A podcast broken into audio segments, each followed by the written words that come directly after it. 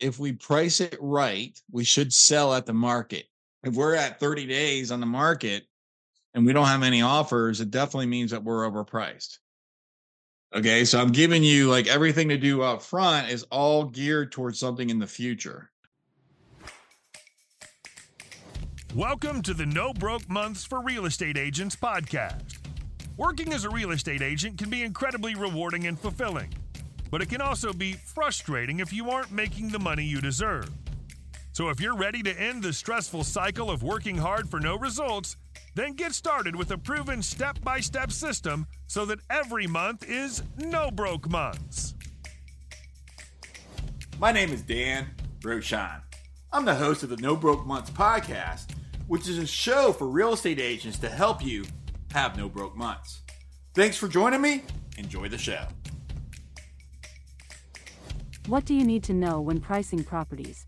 Real estate coach Dan Rochon from No Broke Months for Real Estate Agents talks about what factors should be considered when determining the pricing of properties.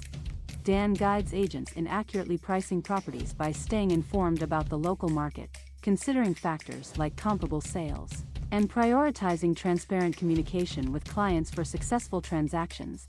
Learn the importance of market knowledge in the latest No Broke Months for Real Estate Agents episode.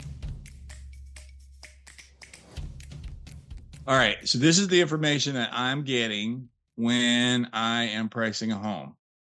When we get to pricing of the home, you're going to be able to help them interpret the data of this the same way as we do with the buyers. Okay. Um, I'll go ahead and I'll help you interpret this data real quick. So, Mr. Seller, the good news is right now is the market's come out to relatively an equilibrium.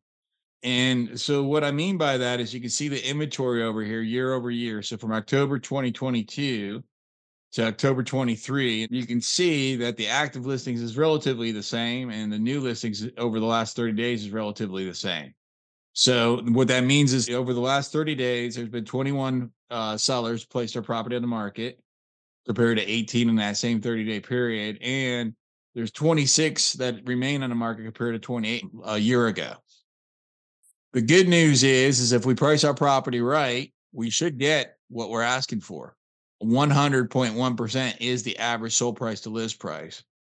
And we should only be on the market for 12 days. So, Veronica, when you're going through with your guy, this is the guy right here, and you're consulting him, and he's not paying attention to the market, and I understand he's a challenge. Um, but this is what you're you're hopefully communicating with him up front so that they know and listen to what I said there. If we price it right, we should sell at the market and you can see here average SP, that's average sold price to OLP, original list price, is 100.1%, selling in 12 days. So that means if we either, if we're at 30 days on the market and we don't have any offers, it definitely means that we're overpriced. Okay. Because you have the data right there to refer back to later. So you have the data to refer back to later when if you are overpriced and you're not selling, you can say, well, you remember that the average is 12 days. We've been on the market now for 30 days. The average sold price to list price is 100.1%. And we've gotten no offers so far. And you go through some other data and then you say, well, what do you want to do? And that's the way you do a price adjustment, by the way.